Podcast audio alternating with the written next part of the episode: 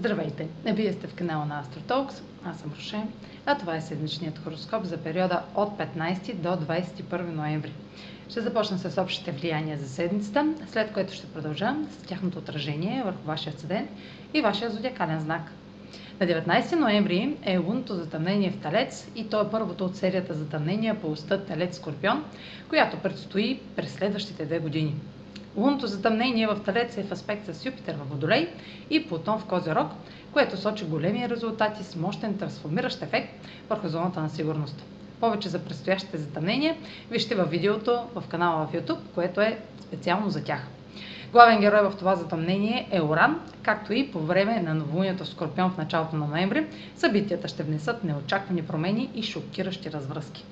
Венера, управител на затъмнението, и Марс са в точен аспект към Оран и интензивни и страстни действия на друг ще са част от промените в нашите лични и бизнес отношения, както и финансите и нуждите ни.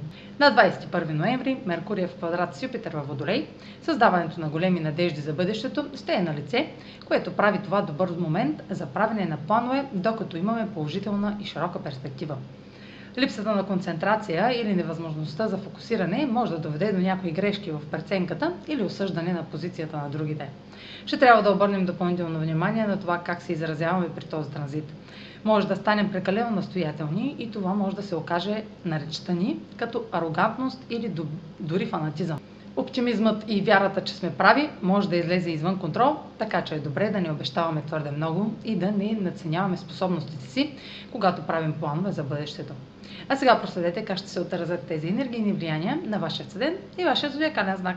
Седмична прогноза за Асцендент Водолей и за Зодия Водолей. Лунното затъмнение попада във вашата домашна сфера и в квадрат с Юпитер във Водолей носи големи резултати от дома или с семейството. Може да настоявате за повече или за по-добро и Венера, управител на затъмнението в Тригон Соран, предлага подобрения.